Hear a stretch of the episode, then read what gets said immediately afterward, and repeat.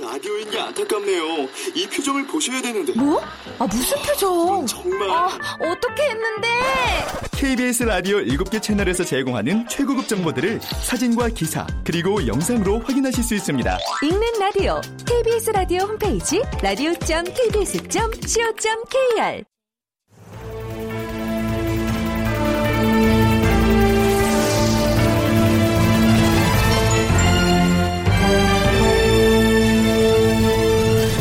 다큐멘터리 역사를 찾아서.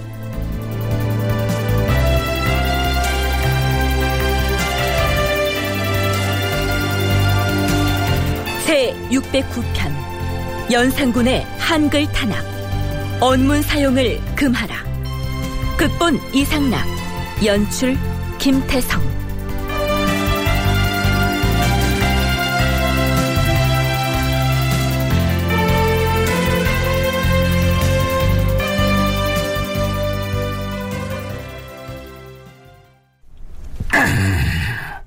아니 되겠다.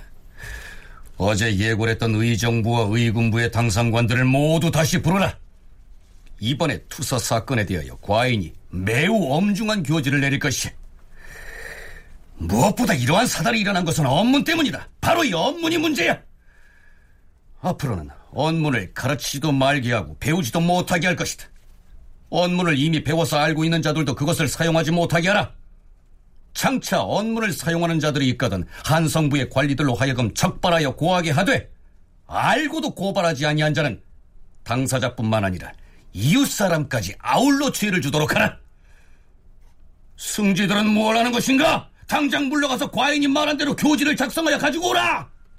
예, 주상 전하. 아, 아, 아 잠깐 멈춰라. 언문을 읽지도 말고 쓰지도 못하게 하려면 언문으로 된 책들을 없애버려야 할 것이 아닌가? 음. 앞으로는 어떠한 문서든지 한문을 언문으로 번역하지 못하게 하라. 또한 언문으로 토를 달아놓은 한문 문서들을 모조리 찾아서 불태우게 하라.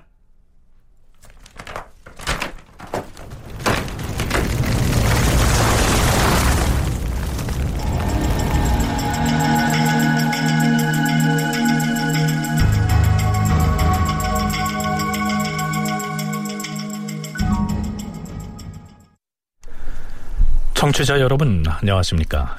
역사를 찾아서의 김석환입니다. 프로그램 들머리에 미리 소개한 이 이야기는요 갑자사화가 발발한 지 4개월여가 지난 연산 10년 7월에 있었던 상황입니다. 물론 여기에서 연산군이 쓰지도 말고 배우지도 말라고 말한 그 언문은 훈민정음 곧 한글이죠. 그리고 여기에서 언급한 투서 사건은 연산군의 처남 신수영이 임금에게 보고한 이른바 언문투서 사건을 일컫습니다. 이 사건의 내막은 뒤에서 상세히 살펴보기로 하고요. 세종이 한글을 창제해서 반포한 때가 서기로 1446년이었고 연산군이 갑자사화를 일으킨 때가 1504년이니까 60년이라는 세월이 지난 뒤입니다. 그렇다면 그 60년 동안 한글은 과연 어떤 계층의 사람들에게 어떻게 사용돼 왔을지 궁금하지 않습니까? 뭐 얼핏 생각하기에는 대부분의 공식 기록은 여전히 한문으로 이루어졌고 또한 모든 사대부들은 상호 간에 한문으로 소통을 했을 것이기 때문에 이 시기 지식인들은 아예 한글을 모르고 있었을 것이다. 이렇게 생각하기가 쉬운데요. 과연 정말 그랬을까요? 한국학중앙연구원 정혜은 선임연구원과 성신여대 오종록 교수의 얘기 차례로 들어보시겠습니다. 남자아이들이 사서삼경이나 뭐 소학이나 이런 기초적인 어, 교양, 서적 내지는 지식, 향후 그 과거 시험에 대비해서 그 여러 가지 공부를 하게 되는데 그런 뭐 사서 삼경이니 그다음에 소학이니 이런 것들에 대해서 이미 16세기에 그 언해본, 즉 한글본이 나온다는 거죠. 그래서 아이들이 기초적으로 어떤 학문에 그 입문을 할 때 사실은 바로 들어가기가 어렵기 때문에 한글을 통해서 여러 가지로 그 다양하게 아니면 쉽게 해석을 해서 그걸 통해서 더 깊은 한문에 들어갈 수 있도록 하는 이제 이러한 부분들이 이미 16세기에 여러 가지 언해본들이 나타나고 있어서 이미 그 한글이 여성뿐만이 아니라 일반 사대부가에서도 아주 많이 사용했다는 것을 알 수 있고요. 한문으로 의사소통을 할 수 있는 경우에는 한문으로 의사소통을 하기 때문에 한글을 사용하지 않은 것처럼 보일 수가 있지만은 지식인으로 성장하는 가운데 그 과정에서 다들 이미 한글은 다 배웁니다. 한글이 생겨나면서부터 한글의 여러 가지 용도가 같이 이제 생겨나게 되었을 텐데요. 총통 등록과 같은 책을 편찬하면서 한글로 작성을 한 것은 혹시 그 책이 여진족이나 일본이나 이쪽으로 예, 유출이 되더라도 그 사람들이 한글을 모르기 때문에 그 뜻을 알 수 없을 것이다. 라고 하는 점이 이제 중요하게 작용을 했다라고 예, 보는 것인데. 네, 참고로 한글이 반포된 지 12년이 지난 세조 4년의 실록 기사 한 대목을 살펴보지요. 세조 4년 10월 15일 왕이 승정원에 명하여 초학자회에 줄을 다는 일을 마치게 하였다. 지난번에 판서 최한과 참이 한계희가 언문으로 초학자회에 줄을 달다가 일이 끝나기 전에 두 사람이 모두 부모의 상을 당하는 바람에 중단되었다. 이 일을 길게 끌 수 없으니 문신들을 여러 명 동원해서 하루 안에 그 일을 마치려고 하는데 경들의 생각은 어떠한가? 그러자 동부승지 이극감이 아뢰었다. 전하, 무릇 이를 속히 하고자 하면 정교하게 이루어질 수가 없을 것이옵니다. 신의 생각으로는 업문을 획득한 문신 10여 명 정도를 선정하여 기일을 정해두고 그 일을 시키면 잘 해낼 수 있을 것으로 사료되옵니다. 왕이 중추 김구와 참이 이승수에게 명하여 우보덕, 최선복 등 12인을 거느리고 찬하게 하였다. 자, 이런 내용인데요. 이때까지만 해도 한글이 반포된 지 그리 오래되지 않았기 때문에 조정 신료들 중에 한글을 능숙하게 구사할 수 있는 사람이 많지 않았던 모양입니다. 여기에 나오는 초학자회는 어린이들에게 기초 한자를 가르치기 위한 기본 학습서 이렇게 이해하시면 되겠습니다. 자, 그렇다면 여기에다가 언문으로 주석을 달게 했다는 것은 또 무슨 뜻일까요? 천자문을 예로 들면 이해가 빠르겠는데요. 한글이 없던 시절에는 어린아이들에게 한자를 가르칠 때 야, 이렇게 생긴 글자는 천이라고 읽느니라. 따라해보거라. 천. 천. 그런데 이 천이라는 글자의 뜻이 무엇입니까? 하늘을 뜻하는 것이다. 그리고 여기 이 글자는 지라고 읽고 땅이란 뜻이며 음... 그 다음 글자는 현이라 읽고 색깔이 검다는 뜻이고 그리고 이 글자는 황이라 읽고 누른색을 나타낼 때 쓰는 글자니라. 자, 처음부터 한번 읽고 각각 글자의 뜻을 말해보거라. 어, 음, 이 글자는 천이라 읽고, 음. 어, 그러니까 땅이라는 뜻이며 네 이놈! 어... 디다 정신을 팔고 있기에 방금 가르친 것을 벌써 잊었느냐? 천은 하늘이라 하지 않았느냐? 종아리 거더라 이놈! 이쯤 중에서 깨우쳐 이놈! 이랬었는데 한글 반포 이후에는 아이들이 배우는 한자 교본의 각 글자에다가 한글로 훈음을 표기해서 보급했기 때문에 아이들이 혼자서도 글자를 익힐 수가 있게 됐다는 얘기입니다. 하늘 전단지 거물현 누르황 지부 집주 넓을 홍 거칠황 자 이렇게 아이들의 한자 교재에다 한글로 주석을 다는 작업을 해서 세조 4년에 보급을 했다면 연산군 때에 이르면 제 아무리 나이 많은 원로 대신들이라고 할지라도 어렸을 적에 한글부터 깨치고 나서 한자 공부를 했겠죠. 따라서 이 시기에 사대부들이 공문서를 작성할 때에는 비록 한자를 사용했을지라도 한글은 다 잘 알고 있었다는 얘기가 됩니다. 조정에서 공식적으로 작성하는 문서는 물론 대부분 한문으로 작성을 했지만 일부러 한글로 작성한 문서도 있었습니다. 앞에서 소개한 오종록 교수의 얘기 중에 총통등록이란 말이 나왔는데요. 세종 때에 편찬한 이 책자는 화포의 제조법과 화약 사용법 등에 관한 병기 기술서입니다. 관련 기사를 함께 살펴보시죠. 성종 13년 2월 23일 남원군 양성지가 왕에게 아뢰었다.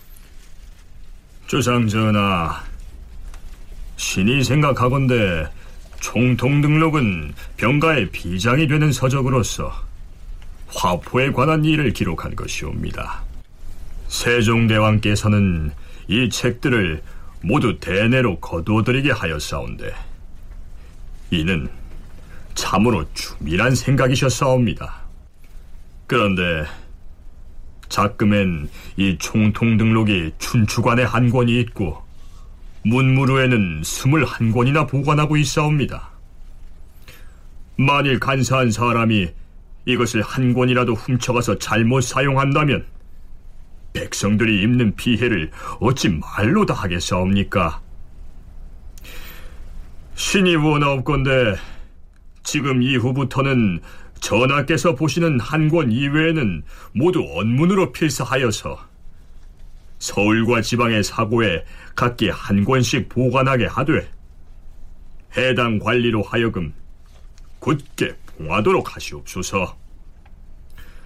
또한 군기시에도 언문으로 된 책 한 권을 두게 하시옵고 그 나머지 한자로 된 것들은 모두 불태워 버려서 만세를 위하는 계책으로 삼게 하시옵소서. 왕이 그리하라 명하였다. 총통 등록은 군사 기밀로 다루어야 할 병서입니다.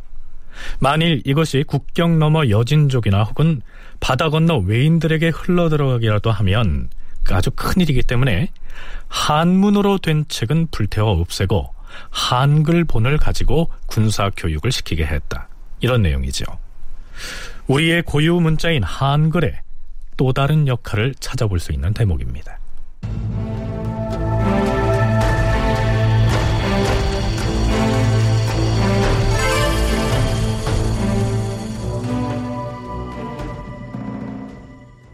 자, 다시 연산군 제위 시기로 돌아가죠. 실록에 나타난 한글 관련 기사들을 살펴보기로 하겠습니다. 연산 2년 3월 연산군에게 이런 보고가 올라옵니다. 참고로 여기에 나오는 초계라는 지명은 지금의 경남 합천입니다. 전하, 신이 듣자옵건대 초계군수 유인홍의 첩이 유인홍의 종과 간음을 하다가 유인홍의 딸에게 발각되자 첩이 그 딸을 찔러 죽인 뒤에 말이 새라는 것을 막았다 하오니 이는 실로 비상한 변계이므로 감히 아뢰옵니다. 하운데 애당초 유인홍이 군수로 부임할 때 김무적이라는 그 첩과 종을 데리고 갔으니 관계자들을 모두 의금으로 잡아다 국문하게 하시옵소서. 자, 이렇게 해서 살인 사건과 관계된 사람들을 압송해서 국문을 했는데요. 문제는 유인홍이 자신의 딸을 죽인 첩과 여전히 동거를 하면서 그 사건을 덮으려고 다른 종들에게 입단속을 시켰다는 것입니다. 유인홍이 그 첩, 김무적과 주고받은 언문 편지와 그 언문 편지를 전달한 사람들을 탐지하여 문초한 결과를 아뢰니 왕이 보고 곧 승정원에 전교하였다.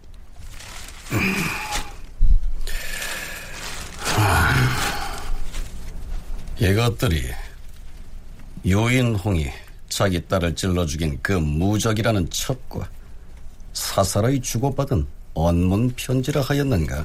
그러하옵니다, 전하. 이 언문 편지가 유인홍이 첩과 소통한 것이라면 이는 천하에 있어서는 아니 될 일이야. 이 사건을 맡은 승지 및 의금부 당상이 만약 진상을 알아내지 못한다면 그 책임을 면치 못할 것이니 왕이 추궁하여 진상을 알아내도록 하라. 이런 일이 있었고요. 연산 10년 4월에는 성종의 사남인 완원군 이수의 집 종들이 궁궐 내부에서 있었던 일들을 언문 편지를 통해서 밖으로 전달했다는 죄목으로 잡혀와 국문을 당합니다. 어찌하여 궁중에서 일어난 일에 대해 아무 때 아무 일을 했고 아무 때 아무 일을 했다. 이렇게 일일이 외관에 전파하는 일이 가하겠느냐? 아! 나읍덕이라는 궁인은 당연히 능지처참하고 그 외 두 사람 역시 처명에 처하라. 또한 그 집의 다른 사람들도 함께 이 말을 들었을 것이므로 도성 안에 둘 수 없으니 세 사람의 족친을 모두 권장을 쳐서 변방으로 나누어 유비하라.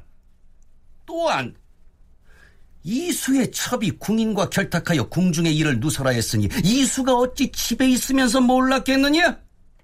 그 역시 금부에서 추국하도록 하고 앞으로는 대궐문 안으로 언문이 들락거리지 못하도록 병조에서 검문을 철저히 하라. 자, 그러니까 연산군 일기에 등장하는 언문 관련 기사들을 보면 양반이 어떤 사안에 대해서 자신의 첩과 비밀리에 편지를 주고받을 때의 언문을 사용했다거나 혹은 대궐을 드나드는 궁녀가 궐 안에 있던 일들을 궐 밖으로 유출할 때 그 소통 수단으로 언문을 이용했다고 되어 있는 것입니다. 오종록 교수의 얘기입니다. 편지를 주고받을 경우에 한쪽이 한문은 해독할 수 없고 한글만 그 해독을 할 수가 있다. 한글만 알고 있다라고 한다면은 서로 의사소통을 하려면 한문으로 할 수는 없는 거죠. 당연히 한글로 편지를 써서 주고받아야만 됩니다. 그래서 예, 외지에 나가 있는 그런 이제 아버지가 부인이나 또는 이제 자녀 그리고 또 이제 어머니 모친에게 이제 편지를 쓸 경우에 대부분 이제 그 경우 특히 어린 자녀들의 경우에는 당연히 예, 아직 한문을 모르니까 한글로 편지를 써서 보내게 되는 것이고 부인이나 어머니가 예, 한문 해독이 불가능하다 한다면은 당연히 한글로 써서 예, 보내야 합니다. 궁궐 안에 들어와서 활동하고 있는 그 연, 특히 연산군 때는 그 후궁들의 경우 그 다음에 이제 나인들의 경우 대부분 한문 해독 능력은 없었다고 봐야 할 겁니다. 그러니까 한문의 해독 능력이 없는 여성이나 노비 등 하층민 사이에서는 물론 한글이 주요 소통 수단이 됐고요. 양반 지식층의 남자가 한문을 잘 모르는 여성 등과 소통할 때 역시 한글을 사용했을 것으로 보면 이 시기 백성들의 문자 생활에서 한글은 보편적으로 널리 쓰였을 것이라고 짐작이 됩니다. 그렇다면 연산군은 왜 이 시기 대궐 밖으로 언문이 드나들지 못하게 하라고 엄명을 내리고 있는 것일까요? 정혜은 연구원의 얘기 들어보시죠. 중요한 게 뭐냐면 그렇게 그런 기사들이 많이 나오는 시기가 바로 갑자사화가 거의 막바지에 다다른 시기. 물론 그 이전에도 연산군이 여러 가지로 그 궁궐에서 있었던 여러 가지 사실이나 이야기들을 바깥으로 새어 나오지 못하게 하는 여러 가지 조치들이 있었던 건 사실이지만 사실 이것이 상당히 심해지는 시기가 바로 갑자사가 거의 마무리되는 그런 시점이라고 할 수가 있습니다. 그래서 사실 저는 이게 되게 중요하다고 생각하는데요. 당시 연산군이 두려워했던 것은 여러 가지 소문인데 그 소문이 단순히 관료들뿐만이 아니라 일반 백성들한테까지도 퍼져나가는 것을 두려워했고 사실 그 수단이 뭐냐 그것은 저는 한글이라고 생각합니다. 궐 내부의 일이 외부에 새나가지 않게 하겠다고 담장을 높이 쌓기도 하고요.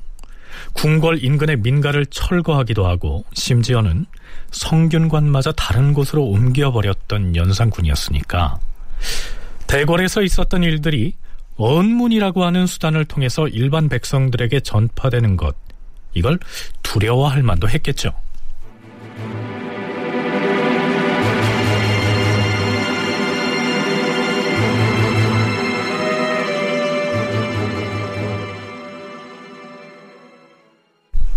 자, 이제부터는요. 연산 10년 7월에 일어났던 문제의 그 언문투서 사건의 전말을 짚어보도록 하겠습니다. 연산 10년 7월 19일 새벽 신수영의 집. 자, 이걸 받으시오. 나는 제영감 정 이귀의 심부름으로 이 문서를 가지고 온 것이오. 계속 꺼라! 어디서 누가 보냈다고 하였느냐? 이규의 심부름이라 하지 않았소? 재용감의 이구가 이런 문서를 무슨 연유로 어디 무슨 내용인지 한번 보자 아니 이것은 원문으로 된 투서가 아닌가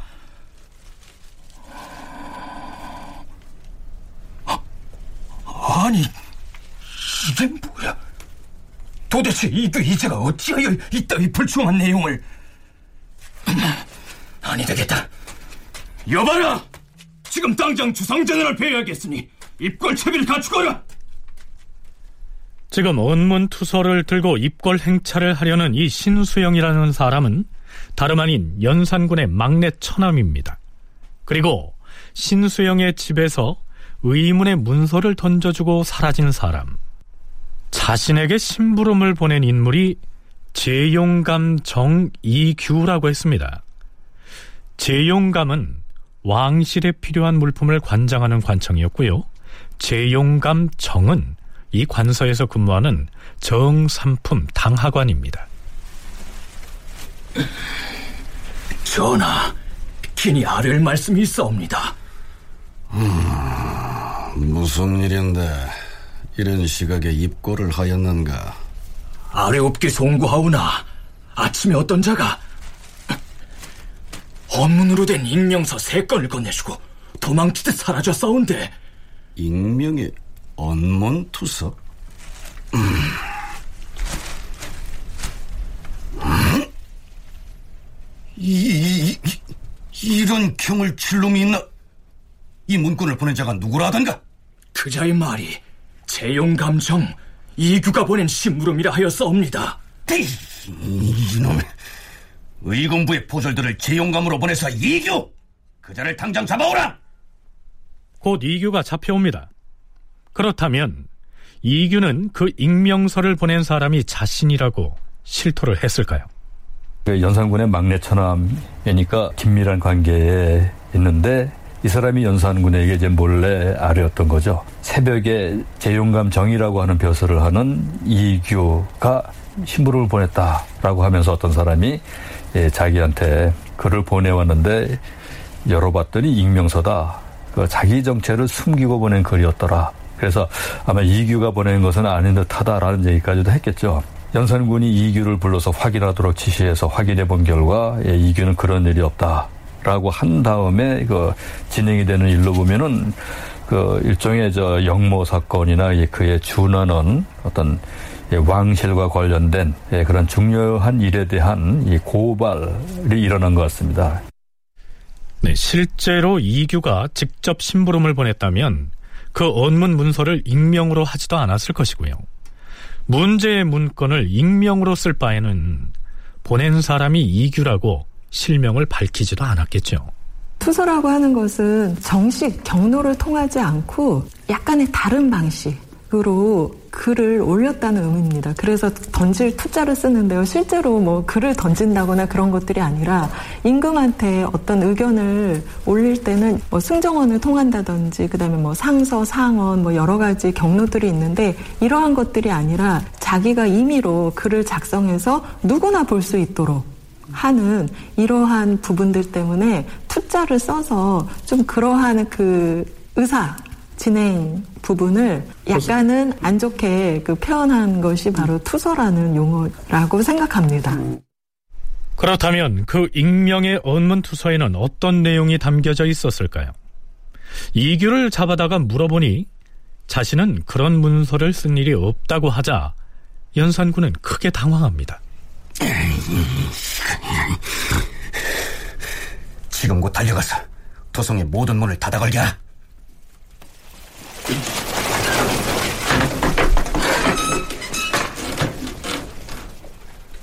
오위 도청부의 위장 각 두 명과 부장 네 명 그리고 입직한 사복들을 강문으로 보내서 개미 새끼 한 마리도 밖으로 나가지 못하게 하라.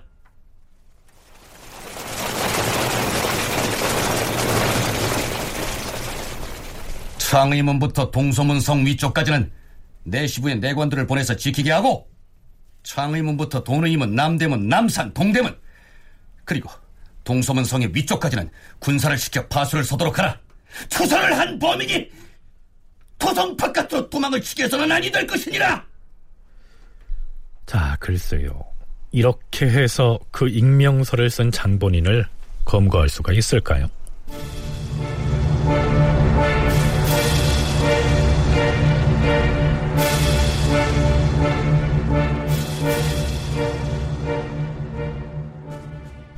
연산군은 처남인 신수영으로부터 받은 그 문제 언문 투서를 혼자 간직하고 있다가 봉함한 채로 승정원에 내립니다.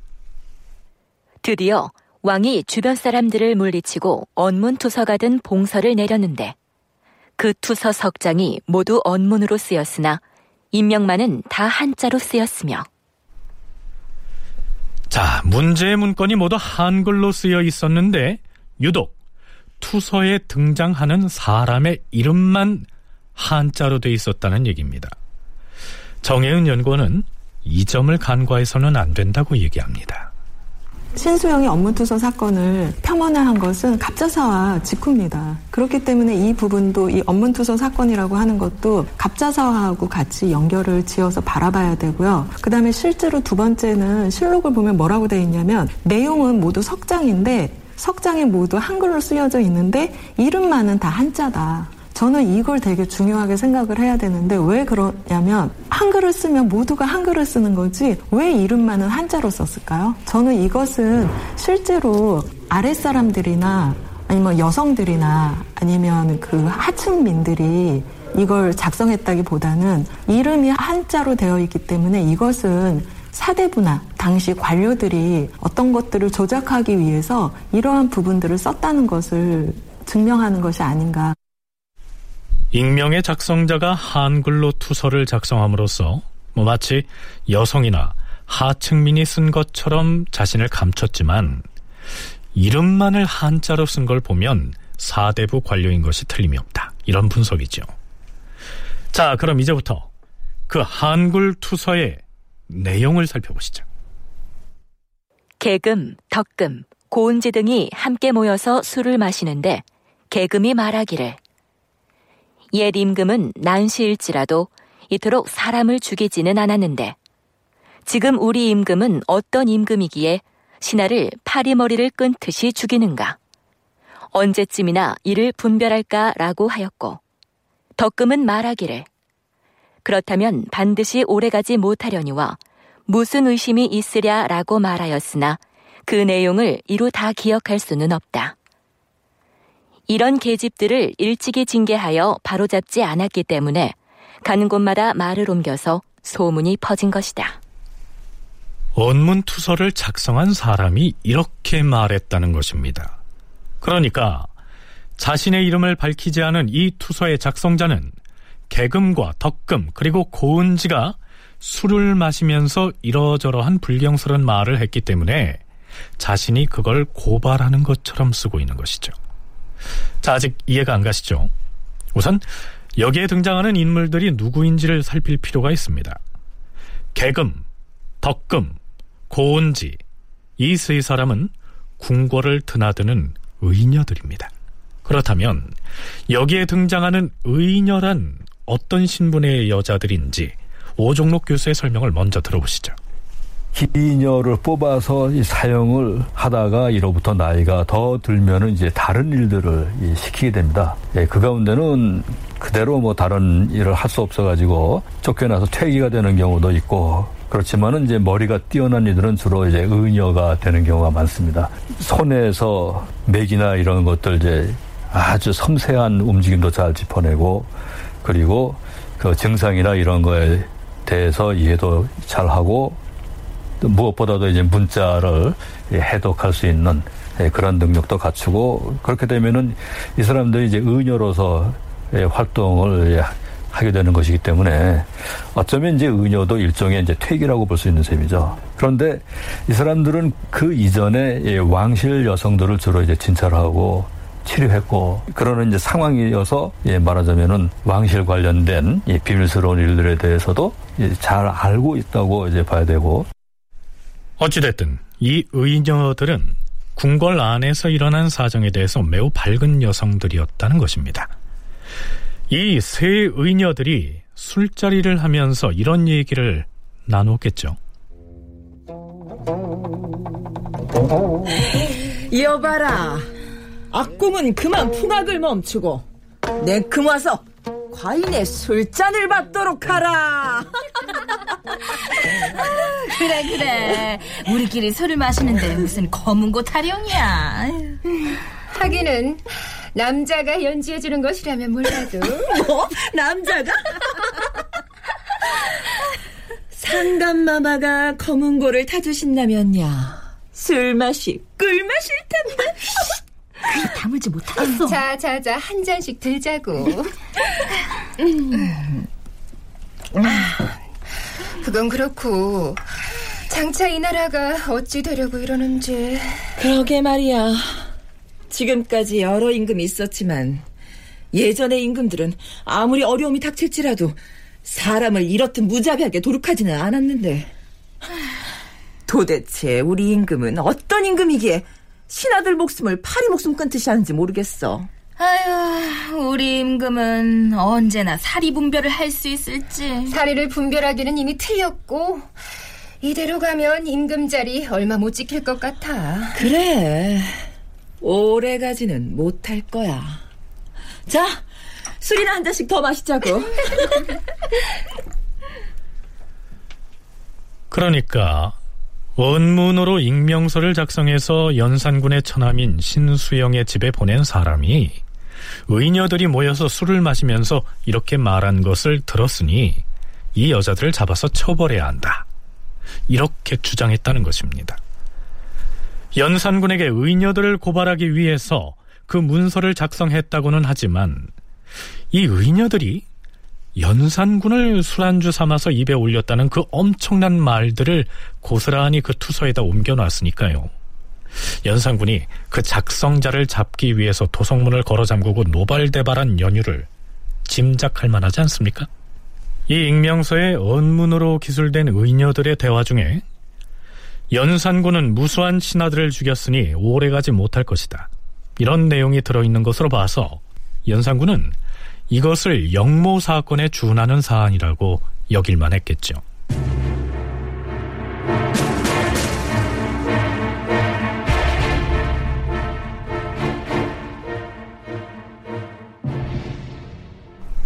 자, 이번엔 언문투서의 두 번째 문건을 보죠.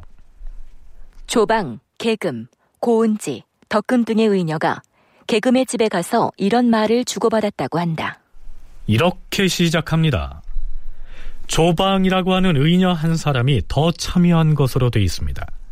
이들이 개금이라고 하는 의녀의 집에 가서 나눴다는 얘기는 연산군의 엽색 행각을 고발하는 내용입니다. 아, 예전의 임금은 그래도 의리에 어긋나는 일을 하지 않으려고 하였는데 지금의 우리 임금은 여색이라면 앞뒤 좌우를 구별할 줄 모르니 보통 일이 아니라니까. 후궁만 해도 도대체 몇 명이야. 맞아. 수기 이씨, 수건 장씨, 수건 전씨, 음. 수기 윤씨, 수기 곽씨, 수기 권씨. 아휴, 다 세지도 못하겠네. 후궁만 해도 무려 10명인데 거기에다 여기는 물론이고 검은 곳 하는 악공에다 우리 같은 의녀들도 모두 다 조사해서 은밀하게 궁궐 후원으로 드리려고 한다잖아. 아, 우리도 조만간 부름을 받고 들어가는 것 아닐까? 나라님이 하는 짓이 이 모양이니 어찌 신하의 그른 점을 바로잡을 수가 있겠어?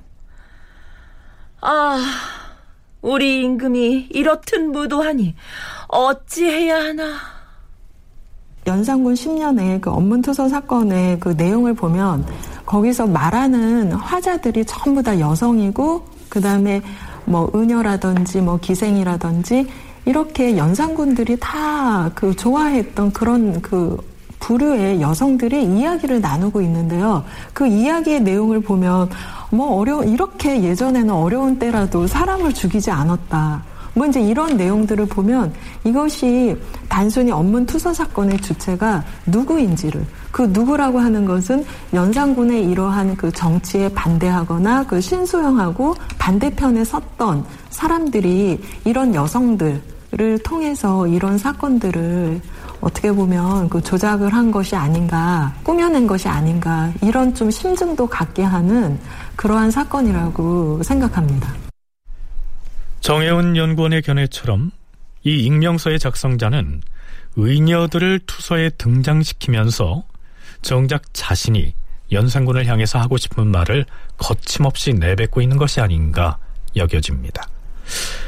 자, 그렇다면 익명투서의 세 번째 문건은 과연 어떤 이야기를 담고 있을까요? 그 내용을 보면 의녀들이 이렇게 말한 것으로 기록되어 있습니다. 모든 사단은 신 씨야. 신 씨가 아니었다면 그 많은 사람들이 그처럼 억울한 죽음을 당하지는 않았을 거야. 어떻게 하면 신씨 아비와 하라비, 아들과 손자들을 모조리 죽여 없애서 씨를 말릴 수 있을까?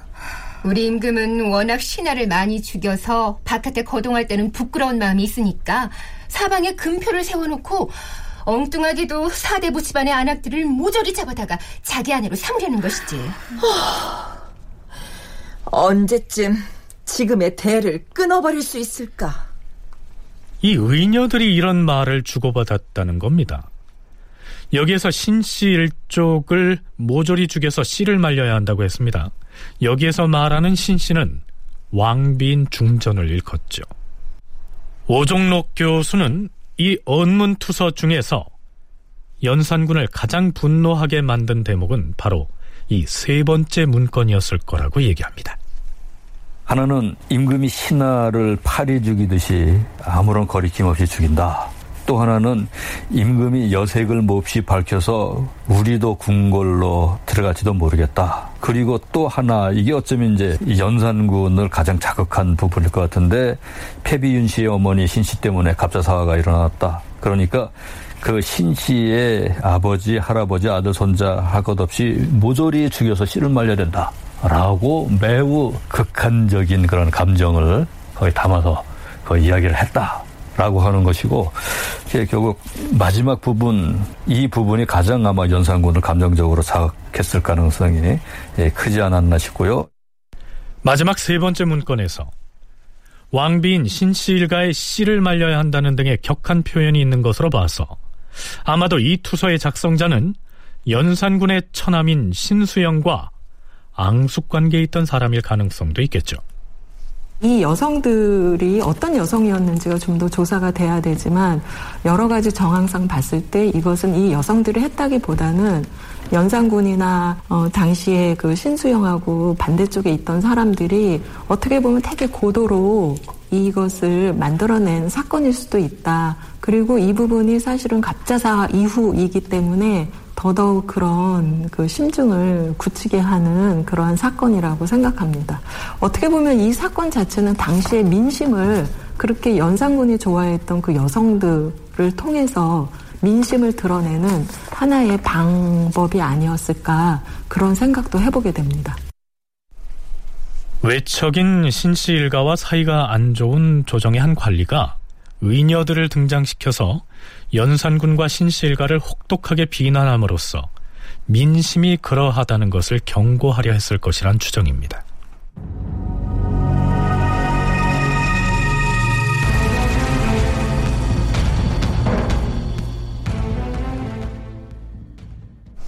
자, 이제 범인 색출 작업이 진행됩니다.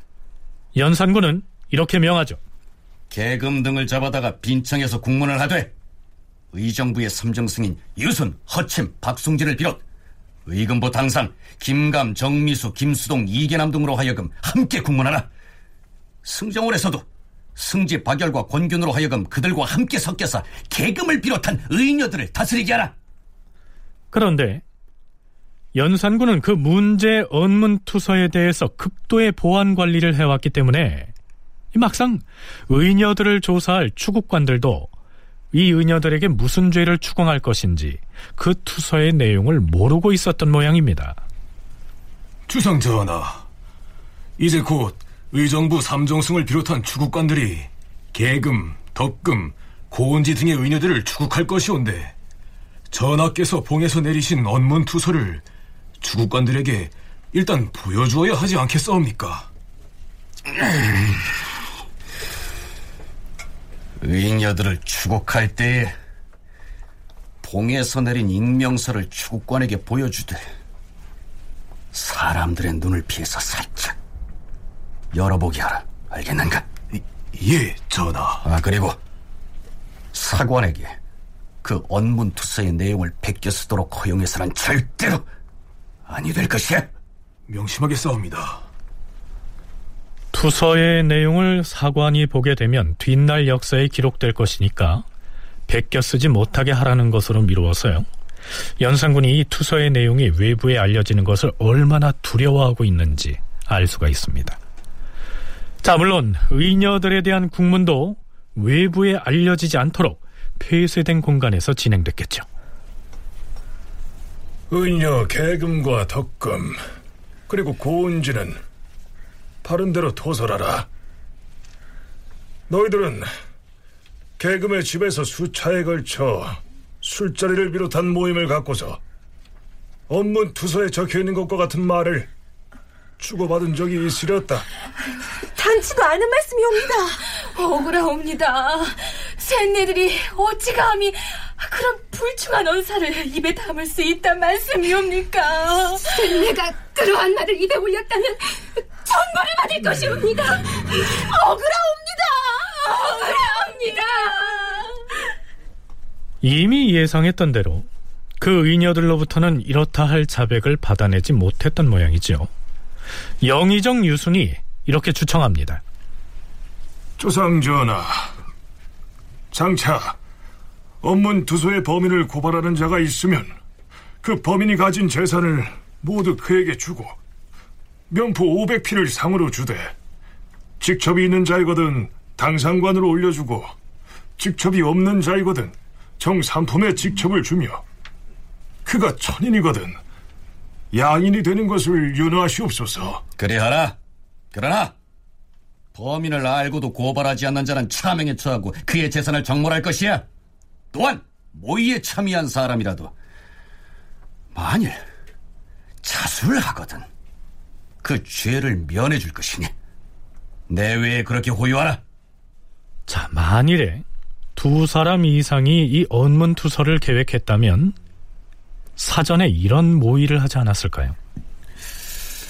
아, 그 주상이 하는 행동이 날이 갈수록 포악해지고 있는데 조정의 신료로서 간언 한마디 할 수 없는 지경이니 참으로 걱정입니다. 아, 그러게 말입니다. 문제는 이 임금이 민심을 털럭만큼도 헤아리지 못하고 있는 것이에요. 궁궐담을 높이 둘러치고 금표를 세워서 통행을 막으면 임금이 무슨 짓을 하는지 백성들이 까맣게 모를 것이라 여기고 있어요. 우리가 이, 이렇게 손 놓고 있을 것이 아니라 주상의 폭정과 비행을 하다못해 인명의 투서를 통해서나마 일깨워주고 경고로 삼게 합시다. 음, 익명서를 써서 임금에게 경고를 한다. 그러다 발각되면 목숨을 부지하기는커녕 멸문지화를 당할 것인데 들키지 않게 위장을 해야지요.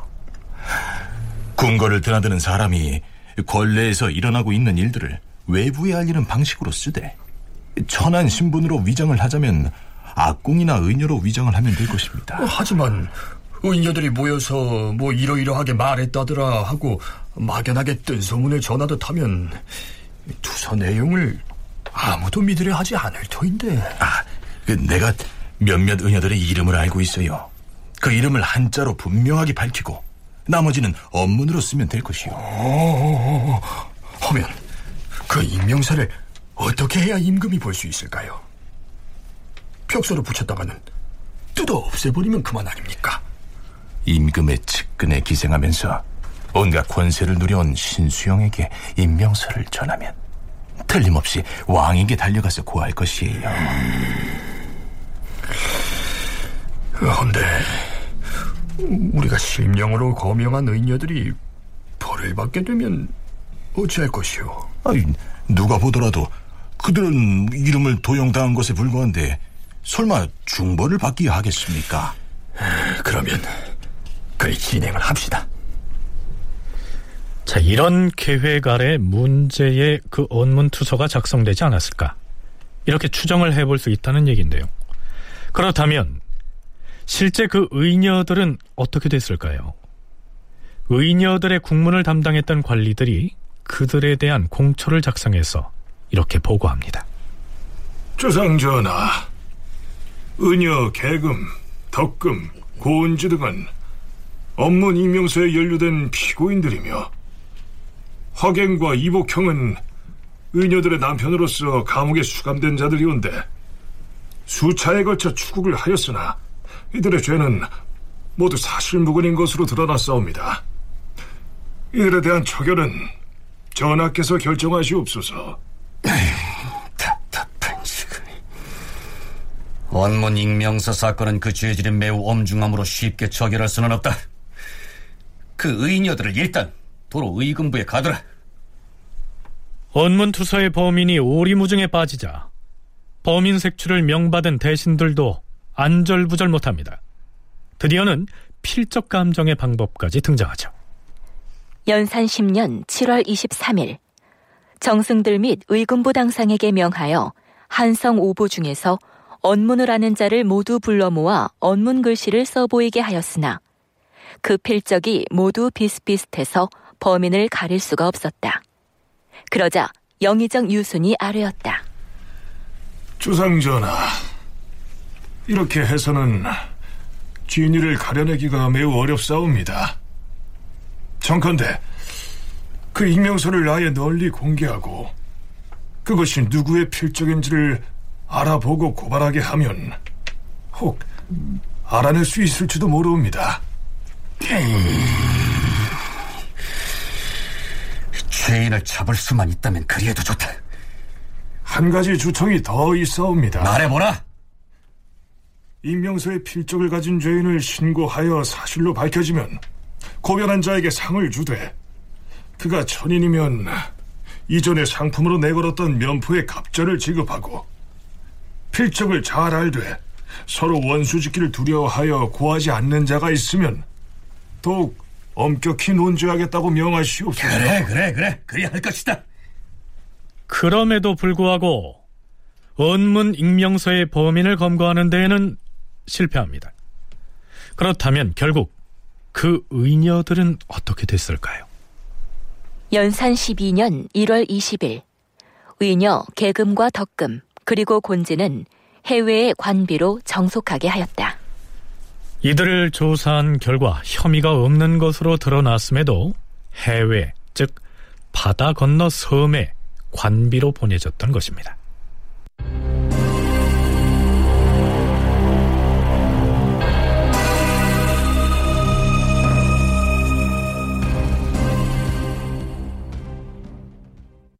익명의 투서 사건으로 극도로 예민해진 연산군은 우리가 프로그램 들머리에서 언급했던 것처럼 한글의 사용을 금하라는 명을 내립니다.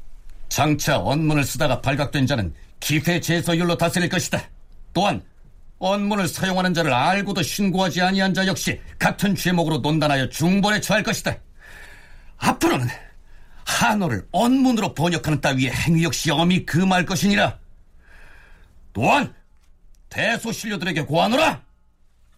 그대들의 집에 있는 서책들 중에서 비록 그것이 한문 서책이라 할지라도 언문으로 토를 단 책이 있으면 모두 가지고 나와서 불태우라. 이것은 어명이니라.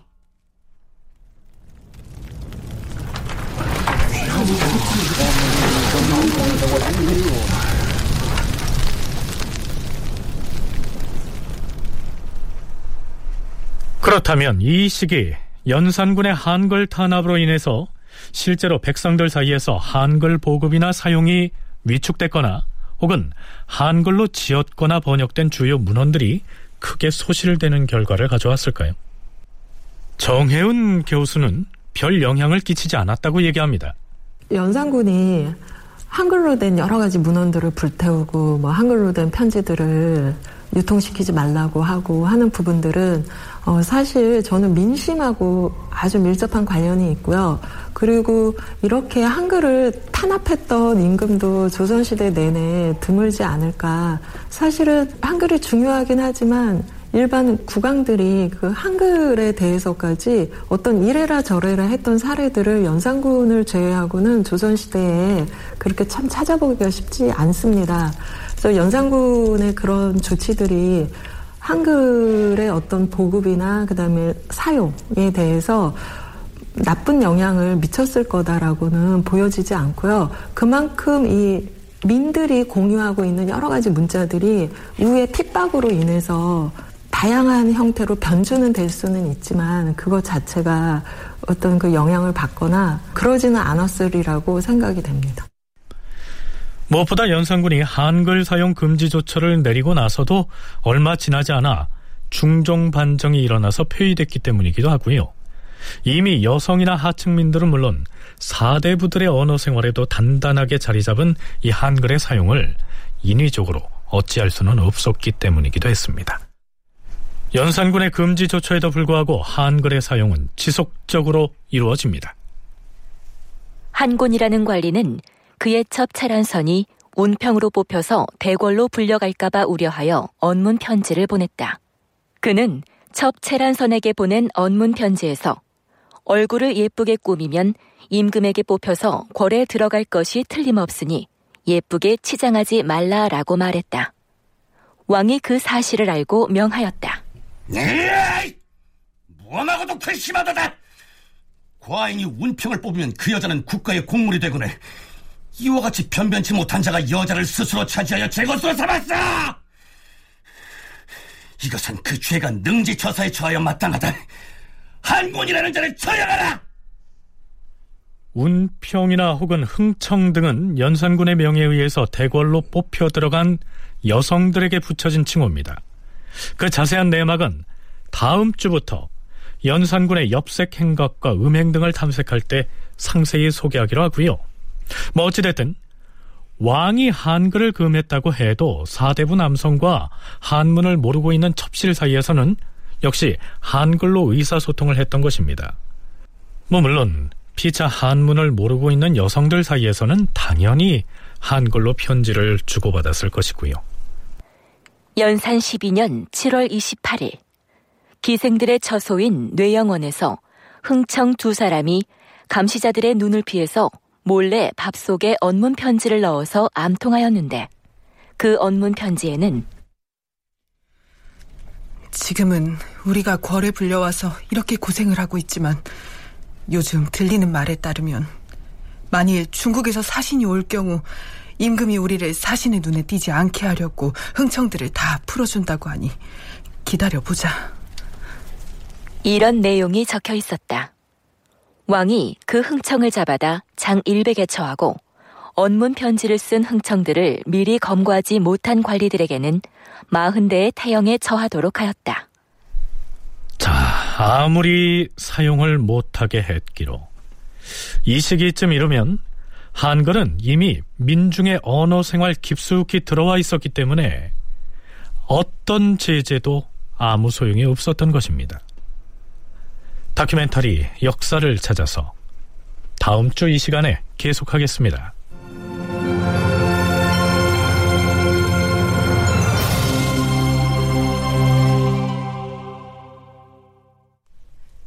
출연 이규석, 이정민, 이규창, 김진수, 장희문, 석승훈, 남유정, 이자영, 이명호, 서다혜, 선우현수, 홍우백, 이진무, 구지원, 오보미, 낭독 미나, 해설 김석환, 음악 박복규, 효과 신연파 장찬희, 기술 이진세.